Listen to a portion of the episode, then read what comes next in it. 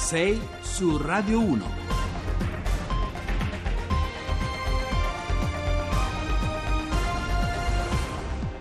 Le 6.42, venerdì 13 luglio, seconda parte di 6 su Radio 1, al microfono con voi Giovanni Acquarulo. Ci occupiamo ora del tema caldo del dibattito politico di questi giorni, perché lo sapete anche dai nostri giornali radio, ieri si è votata ed è passata all'ufficio di presidenza della Camera la delibera firmata dal presidente Roberto Fico sul taglio dei vitalizi, o meglio sul ricalcolo dei vitalizi le indennità degli ex, degli ex parlamentari secondo il metodo eh, contributivo per un risparmio complessivo di circa 40 milioni di euro, il tutto a partire da gennaio 2019. Allora, buona parte eh, della discussione riguarda eh, prima ancora del dato politico, del confronto politico che è legittimo e comprensibile, ma la praticabilità di questa operazione, diciamo l'impianto e il profilo giuridico. Allora, stamattina abbiamo con noi al telefono per discuterne insieme Enzo Cheli, eh, costituzionalista e vicepresidente emerito della Corte Costituzionale, che ringrazio davvero molto per aver accettato il nostro invito. Buongiorno e benvenuto. Buongiorno, a voi. Allora, professore, cominciamo da qui. Il Presidente della Camera, appunto Fico, ha detto di aver scritto una delibera, quella poi votata e passata ieri, forte, ecco, solida, che fa proprio il principio costituzionale per cui tutti i cittadini sono uguali. Eppure eh, gli ex parlamentari, appunto beneficiari del, dell'indennità, sono da tempo sul piede di guerra e annunciano ricorso. Ecco, quali sono i principi su cui verrà eventualmente valutata la legittimità di questo intervento? Quanto è solida questa delibera? Ma guardi, su questa delibera eh, ci sono, se ne parla da tempo, ci sono alcuni seri motivi di legittimità costituzionale e questo spiega anche la cautela con cui in questa materia si sta muovendo il Senato, che insomma non, non, ha ancora preso una decisione definitiva. I motivi si legano proprio alla giurisprudenza della Corte Costituzionale in tema di trattamenti pensionistici. Io le richiamo solo due sentenze molto recenti, una del 2013, la 310, e una del 2016, la 173.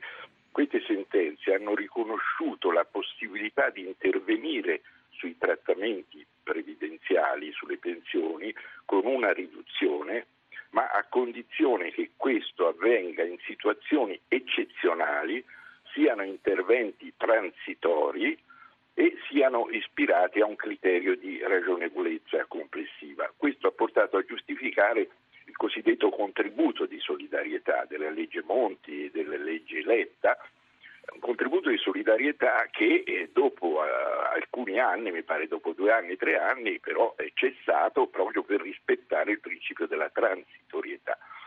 Ecco perché questa transitorietà. La Corte nella sentenza più recente, quella del 2016, ha, detto, ha ripetuto questo principio. Si può intervenire anche sui rapporti di durata, sì. si può anche incidere su diritti acquisiti, non ammette sì. più l'intangibilità dei diritti acquisiti, ma una condizione ben precisa, che non ci sia la lesione dell'affidamento del cittadino nella sicurezza giuridica. Ce lo traduce? Principio, ecco, lesione dell'affidamento del cittadino nella sicurezza giuridica. Come, cosa ha detto la Corte? Che eh, eh, eh, insomma, non si possono fare interventi che trasmodino, dice la Corte, i regolamenti irrazionali frustrando con riguardo a situazioni sostanziali fondate su leggi precedenti l'affidamento del cittadino nel fatto di godere di una situazione che ha acquisito in base a leggi pienamente in vigore. Allora qui siamo davanti a una situazione in cui si ricalcola retroattivamente un importo che era stato costruito in base a una disciplina vigente allora eh, con un criterio diverso che porta in certi casi a una riduzione quasi sempre superiore al 50%, in certi casi all'80%, all'85%. Allora qui c'è un problema di affidamento e di ragionevolezza. Ecco, professore, eh, la interrompo perché mi sembra di capire appunto che ci potevano essere eh, per raggiungere lo stesso obiettivo percorsi eh, differenti. Alternativi, esatto, esatto. E in sì. questo caso invece, vista la delibera che invece sarà passa- che è passata eh, ieri, i ricorsi di cui stiamo parlando sono destinati diciamo fatalmente ad essere accolti secondo lei? Guardi, io credo che abbiano un serio, un serio, fondamento. C'è un problema pregiudiziale di ordine processuale che non è un problema poi mh, particolarmente semplice, cioè qui non siamo davanti a una legge, ma a una delibera della, di, di, un organo camerale, di un organo costituzionale, cioè del Consiglio di Presidenza della Camera. Allora, mh, mm, coloro che sono interessati a impugnare, far valere questi motivi che io richiamavo e che trovano fondamento nella giurisprudenza della Corte, dove, a chi si possono rivolgere? No? Non c'è un'impugnativa diretta di delibere interne della Camera, probabilmente ci saranno altri percorsi, eh, ci sarà so, un accesso al giudice del lavoro, dato che coloro che già sono, sono in pensione da tempo eh, hanno un rapporto sostanzialmente che non è più di dipendenza diretta sì, dalla Corte, perciò io credo che questa potrà essere la cosa. E qui nasce anche il problema se una decisione di questo genere si poteva prendere con un semplice provvedimento interno della Camera o occorreva una legge. Molti sostengono che occorrerebbe una legge, infatti nella scorsa legislatura c'era un progetto Richetti su questo terreno, perché la Costituzione dice che il il rapporto mm, che il deputato ha con la, con la Camera quando viene eletto eh, deve essere retribuito. Allora se c'è deve essere retribuito in base a una legge, dice la Costituzione. Allora alcuni ritengono se ci vuole la legge per costruire la retribuzione, ci vuole anche D'accordo. la legge per, per, regolare quello che è una conseguenza della retribuzione sostanzialmente. Allora, io ringrazio, ringrazio davvero Enzo Cheli, vicepresidente emerito della, della, Consulta, per essere stato con noi, per averci condotto diciamo, per mano dentro una materia che è molto tecnica e averlo fatto con grande chiarezza e grande semplicità. Grazie davvero e buona giornata.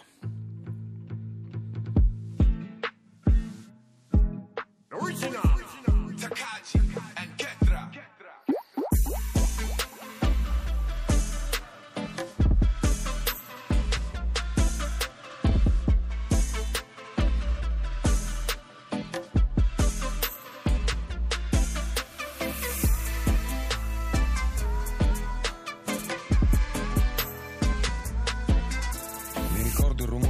Vento che muoveva la plastica del mio giubbotto, lo sporco di olio e di merda nel pavimento, là sotto. Mi ricordo, pensavo finisce, tra poco è finita, poi sarà solo un racconto, una storia da dire di sera.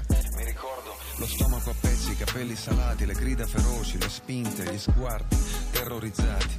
Mi ricordo la lingua incendiata, il cartoccio dei soldi bagnati. Mi ricordo il deserto di notte, l'assurdo spettacolo di un cielo muto e qualcuno che è stato fratello strappato alla vita e neanche un saluto. Mi ricordo di quando il futuro è passato. Non si può vivere in un mondo senza cielo, non si può vivere in un mondo chiuso, non si può vivere in un mondo senza cielo, non si può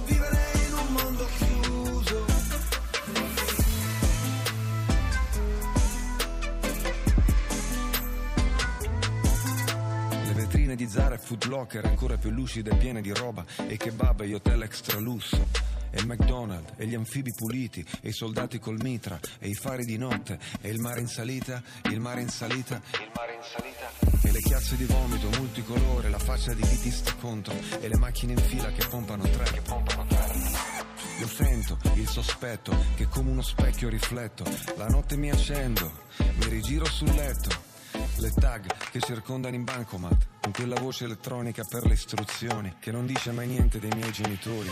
Mi ricordo il riflesso del Sahara dentro un paraurti cromato, poi allargo le sirene impazzite e un lenzuolo dorato che sembrava un DJ da lontano, se non fosse stato per quell'espressione da campioni sconfitti in finale a un torneo di pazzia generale, immerso nella nuvola di vita e di morte delle persone dentro la propria sorte, affermativo e unico anche se nel marasma esisto, sono qui, non sono un fantasma. Non si può vivere in un mondo senza cielo, non si può vivere in un mondo chiuso, non si può vivere in un mondo senza cielo, non si può vivere in un mondo chiuso.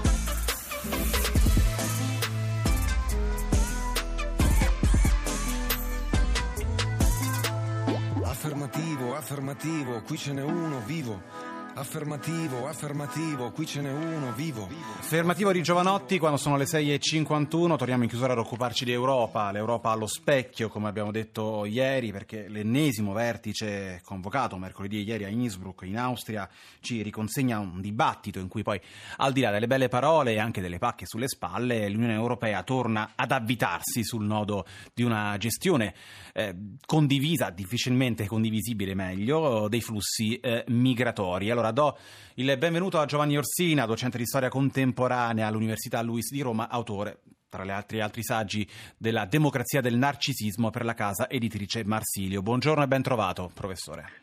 Buongiorno a lei e a tutti gli ascoltatori.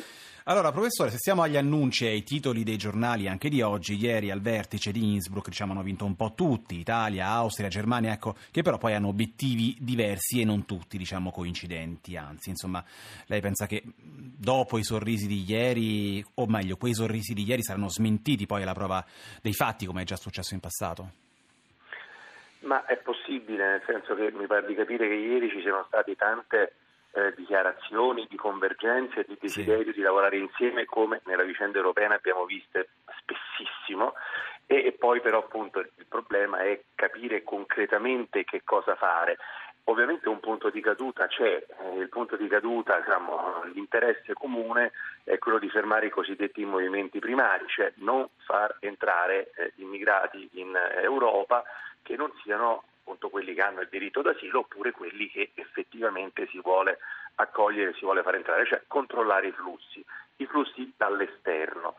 Eh, su quello c'è una, c'è una, convergenza, il problema è che bisogna capire poi concretamente come fare e sappiamo che è estremamente complicato.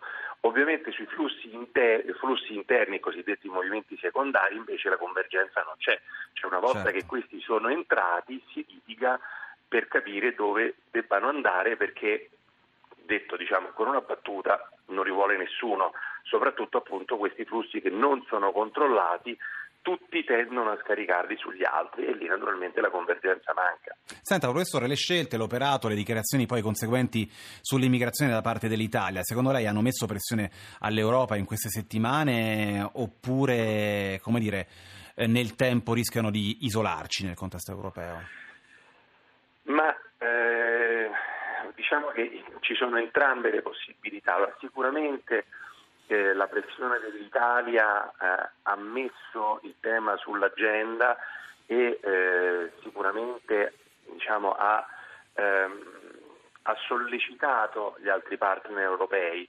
Eh, è chiaro che poi quando uno apre una trattativa in maniera molto dura, eh, poi il rischio, se la posizione è troppo dura, è quella che gli altri dicono, vabbè, ma se, insomma, se tu chiedi così tanto a questo punto noi le trattative le interrompiamo, quantomeno eh, diciamo, non ti facciamo pagare questa posizione su altri tavoli, perché poi uno dei tavoli che ancora ovviamente è un tavolo non aperto è quello dell'economia. E in Europa spesso queste cose si tengono, nel senso che quello che si cerca su un tavolo poi in qualche modo lo si controbilancia sull'altro. Ecco, professore, la interrompo perché proprio su quel fronte alle volte che noi eh, dimentichiamo di giocarci un'altra partita, insomma che l'immigrazione poi alla fine sia una partita che compensa altri nodi che eh, i partiti tradizionali europei non sono stati in grado di sciogliere, a partire dal tema dell'occupazione, dei diritti appunto socio-economici, della protezione sociale. Ecco, secondo lei quella partita quando si giocherà? Eh, in realtà eh, da, da adesso in poi eh, quella è una partita la partita ovviamente la partita dell'economia e dei diritti sociali è una partita sempre aperta, si è giocata a livello europeo nel corso di tutti quanti questi mesi, pensiamo appunto alle iniziative di Macron e alle reazioni non sempre favorevoli, diciamo così eufemisticamente, della Germania e anche dei paesi del nord.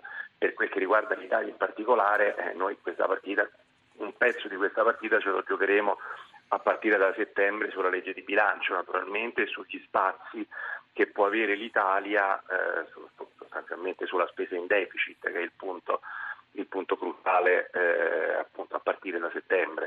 Domanda secca, proprio abbiamo ancora 10 secondi. Lei crede che uno scambio da quel punto di vista possa avvenire tra la partita dell'immigrazione e la partita economica per l'Italia?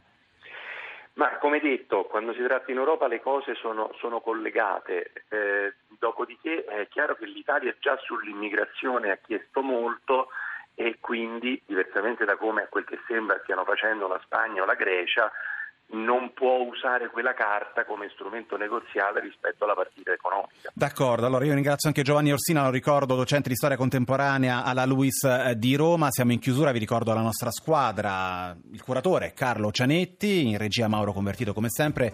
La parte tecnica oggi è stata curata da Stefano Siani, in redazione Francesca Librandi, Cristina Pini e Claudio Urbani. Noi torniamo lunedì mattina, 6 su Radio 1, pochi minuti dopo lo 6, da Giovanni Acquarulo l'augurio di una buona giornata e di un buon fine settimana su Radio 1.